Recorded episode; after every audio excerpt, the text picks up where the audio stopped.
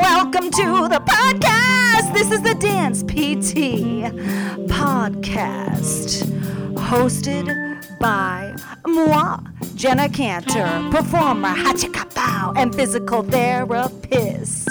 In our interviews, we will dive into all the things that can regularly help you. Mhm. That's right, as a dance physical therapist with your patients. That's right.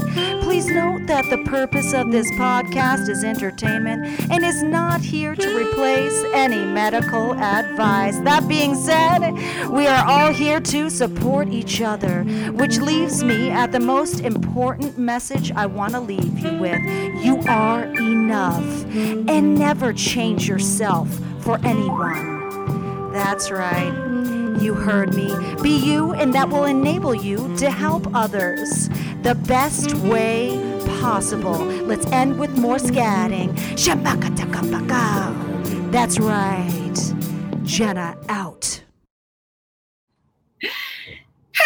Hey, what is up, everybody? I am here with Angie Agrawal. She's a dance PT program alumni and currently somebody I get to mentor right now as she's building her audience online with hip hop dancers. And I am so grateful you agreed to come on. So, first of all, thank you. Of course. This is amazing. Well, I'm got the ballet background. Angie's got the hip hop, oh hip hip hop, hip hop, hip hippity happity. I just made it country western hip hop. It makes me think of that music video of the country hip hop. Oh, yes. Oh my god, I love that video. Oh, that video is so good. If, if you're listening and you don't even know what we're talking about, pause, pull out that And side watch it. and go back. okay, well, when we were brainstorming on exactly what to cover, Angie just went to the to the literature and she said knee injuries. We have to do knee injuries. So let's just talk about why are we focusing specifically on knee injuries in hip hop dancers, referring to the literature that you found. So knee injuries, the knee is kind of like the middleman, right? You have your hip, you have your ankle, so it takes a lot of stress. And I think that in hip hop dancers, a lot of the times their injuries kind of get like pushed to the side, just as with every dancer who kind of is like, oh, I'm hurt, but I'm going to keep going, you know? Um, and it, what was interesting is that there's actually not a lot of research on hip hop dancers. So it was cool that a lot of it really was on the knee. Um, yeah, and I think being the middleman, it just has to take a lot. I get that. And then you were pointing out, you're saying this one particular article was really good. Could you talk about that one article? She literally just like, this article is amazing. This article. Yes, yes. So what's the, what's the title of the article? Who's it by? Yeah. So this this article is called "Investigating the Prevalence and Predictors of Injury Occurrence in Competitive Hip Hop Dancers." So basically, what they did was, um, it's by Eva Ursej. I'll I'll put it in the link if anybody wants to look at it. I like nerded out hard with this article Nice. because. Um, so it looked at obviously there are different types of hip hop dancers. There's breakers, poppers, lockers, new schoolers. Those are like the four categories. Mm, Um, but what I like about this article is that they did find that knee pain was like one of the biggest problems for a lot of hip hop dancers. And they found that it correlated with balance. So they were able to predict whether somebody hadn't like was going to sustain another injury based on their balance, which yeah. in this sense, you know, like they all dancers and hip hop dancers, they're doing things single leg, you know, and they're jumping, they're getting up from the floor, they're going down, they're turning, all things on one leg, going from one leg to the other. So when their balance is impaired, they're gonna have They're going to fall in the joints more. right, right, exactly. Um, and then they also talked about, you know, like obviously you want to have like more knee stabilization, um, which also played into it. So they used the what test is it called? What the sound of pages flipping. I like I like the sound of paper, especially research articles. Um, oh, it was a star excursion balance test. Oh, mhm. So when you have like the eight things and then they go down each. So I I like that test too because I thought it was like functional, you know, like for dance. So so I cool. that's incredible. I love that. And and let's say out of out, I'm thinking of breakdancing right off the bat. There are just moves where they even they're standing up and they swing one leg forward and bring it back and then end up on their hands. But in between, yeah. what is the thing that's hold keeping them grounded before they go and there it's one leg just even that i'm thinking because yeah. I, I, always go breakdancing upper body but that's just so interesting yeah i, I mean breakdancers by because they're doing so much on their hands and their wrists like that's one of the top injuries for them. Mm-hmm. but they kind of fall into a completely different category than like new schoolers and poppers and lockers where actually this other article talks about um, that i'll put in the link too if anybody wants to look. Um, i love these articles. Um, that they because like say new schoolers they use like more of like house music and they do like quick fast move quick feet movement but they keep their torso like smooth. Ah. so because of that they have more lower extremity whereas with breakers they're more on their hands and their wrists and they're like kind of going back and forth. There's the risks in the upper extremity injuries. So. I'm curious specifically if i mean this is slightly off but for even just pop and lockers because there's that that stop if there's yeah. muscle spasms. Oh, interesting. From I, I don't know, I don't know, yeah. I, but I'm not I'm not around. The, I'm not well, around. I kind of thought the other thing too. I was like, well, I because they're so like isolated in their contractions. Yeah. I was thinking, oh, maybe they'd have great stability, so like they wouldn't really have a higher incidence of injury, but they do. They do. So they do. Wow. I love that so much. Uh, I, do you, when you started getting into hip hop dance, what was your your assumptions going in before even getting into the research? What were you thinking? What was your brain thinking, and how did it differentiate from now looking at the research? Um, I thought it would be a lot of low back, which it's a decent amount, but it's not the based on these two articles. It's not the most prevalent. Interesting. Um, just because I figured with so much like jumping and like they were like you're banging into the floor, yeah, like your all your extension and like the reaching, like I that's just where my mind went. Yeah. Um, and then I was like, oh well, you know, not that that with a like a weak core, which yeah. a lot of people have, I thought back. But yeah. so my- it's interesting to see this. I mean, uh, to bounce off you, my brain doesn't go straight to the knee either because I come from the ballet world and we're turning out. So for me, of course, that genu valgum, rolling the pronation. So th- that that's where the knee problems make sense. But since you're in parallel, usually for the hip hop stuff, uh, unless you're doing the one where they lower down to the floor with their feet apart and knees together, I really am going it's pedestrian but when you're saying the balance component that's yeah. so interesting and then if we're going to dive into balance component there's other things that come into balance obviously the strength and and, and limitations but also the vestibular system yeah yeah is a great one to play with because mm-hmm. think about all the different lighting that they have on the stage and yeah. it can get pretty dark so what's going like how good are they there even doing at these moves uh, with their or balancing one leg with their eyes closed yeah. It's yeah. it's so interesting. I love that so It really is. Like I never thought that, you know, especially with um like hip hop dancers, not only are they they're they are in parallel, but right. they're also kind of they'll go in and out a lot and they'll do like non-optimal movements.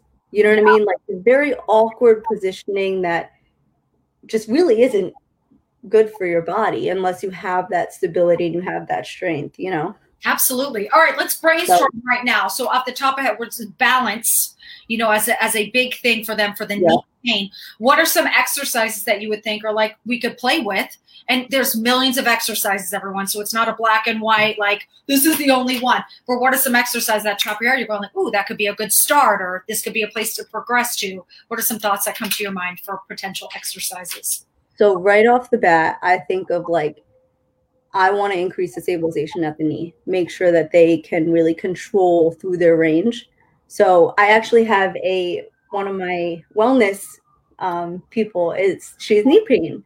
Uh-huh. So I'm actually doing this with her. So I have her in single leg stance and then just slight bend in the knee so that you're kind of like keeping the knee nice and straight and you're toe tapping front and back.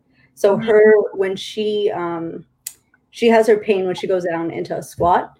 So her area of give is in that sagittal plane. So I like to keep it So is it almost like you're you're holding a squat and then dang it, my stupid computer started to go.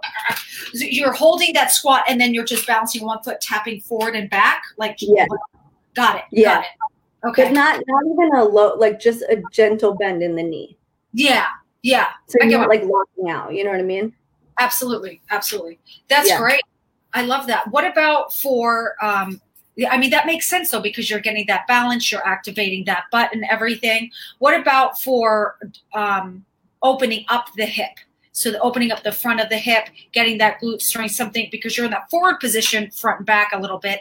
What about something that can work on the glute strength with postural stuff? I would even say like you saying you're saying as a progression from that one or I- whole I'm thinking lower cross syndrome. That's a really good question. Definitely stretching.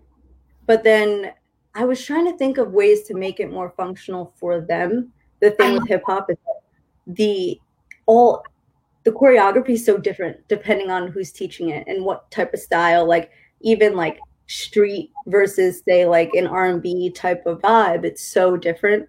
Um Yeah. but like my head just kind of goes to almost like a lunge so stretch it out and then do like a single, uh, like a lunge on the the strong leg is the stabilizing leg, Mhm. and then switch and kind of that way they're getting that dynamic movement of just makes sense. I do moving see a lot of movements like that for them too. And of course, you can go back to you know regular squats and stuff. But I definitely get what you're saying. I like thinking about what is more functional for them, and lunges are definitely a thing that are happening Yeah. all over the place. That's and amazing. like just like side to side, front back, like maybe add a turn to go down to the ground, hmm stuff like that. Yep, yep. A kneel to a sensible high kick to a drop split, of course. Yeah, Absolutely. exactly, just like that. Yeah, hundred like percent. every day. It's it's great. I do it every morning. What do you mean? this all these things with addressing the problem they're also just naturally preventative exercises. It just it's, it's really cool how the crossover just goes right into one thing for the for the next. What about for them with core their core strengthening that you would uh, exercises you might advise? Be like try this da, da, da, just because it's when that core is strong it helps loosen up the hips so if they have that mm-hmm. lordosis those type hip flexors what Mhm. about there for the for core exercises? For core i would say anything like again try functional so like honestly i love um what are they called? Not dead bugs. Dead bugs are cool too but not a fan. What are they called? Oh um bird dogs. Oh mhm, mhm. because you're teaching them to move all of their limbs in that bigger range you know what i mean and kind of keeping their core tucked in with that and then you can progress it from there but Yeah, I like that. I like that very much. That's very cool. What about if somebody took a ball and threw it at their abs and they just went, Pooh! do you think would you recommend that? Would that be 100%. It'd be so much fun. I'll definitely come back. I'll tell you that. I love it so much. Oh my gosh. And then um I mean, what's so great though is just from even just from your butt exercises, as we know, there's that trickle down effect with the body that when you're strengthening the butt, that help goes protects the knees, protects the ankles. Um, anything that you would recommend for joint mobilization for say the ankles, because when we're lacking that movement in the ankles, it trickles up and says to the knee, ah, I need more I need more movement here. You're not stabilizing. You need to move more. So, what what would be some stuff you would recommend for the ankle, or even one? Um, I would say like if you can put a belt around the top of your ankle and then kind of go into like a like a like bring your knee forward type of thing. I get what you're saying. You know Yeah, to say? I, I can't really explain. toes, and you yeah, have yeah. That way you're kind of just working, yeah, and you can get through that range. absolutely. It's so true. Like I feel also like tight hip flexors. My God, that's just stretch those glute med stuff for sure. That's, No, I love it. I, I agree. I think that's so great. You know, because stretching the hip flexor, strengthening the glutes and the core to keep it locked in place in that more lengthened spot. yeah, That's Yeah. amazing. I love that. And especially right now, honestly, we could all use that right now. Oh my God. I've been doing the same thing. I I think like with with me is when I when I was dancing like hours a day, I had the same issues. I would have knee issues, and I would have I had really bad Achilles tendinopathy, and I didn't know where it was coming from. And then it was like years later when I was in P when I got to PT school, and I was like, oh my god, that makes so much sense. You know, like this was all preventative, and it could have really helped my dancing. Like true, like truly helped my dancing. Yeah. Yeah. I would love for you to give some words of encouragement for anybody who wants to work for with hip hop dancers, but they feel limited because of research, the lack of research that's out there. Uh, I would love for you to just, off the top of your head, give words of encouragement on how it is possible to to still treat these hip hop dancers and make that difference. Ready, set, go! just do it. Like I I was nervous too, as Jenna knows, but I love hip hop and I love the I just love hip hop and I want to be able to help people the way that I needed that help.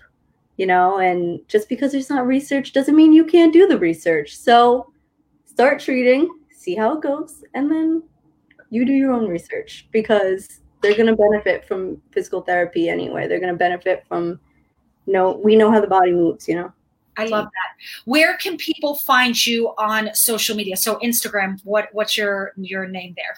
My Instagram is a Angie Lynn. You can also find me on Facebook under Angie Lynn, and I have a new uh, New York City hip hop dancers group. So if you're a hip hop dancer and you want any advice or exercises or just motivation, because I like to motivate people, uh, come join. Yay! Thank you so much for coming on. Everybody say thank you down below if this was helpful, and she'll post little links uh, to the articles. To my favorite studies. Yes, to the favorite studies. Bye, everybody.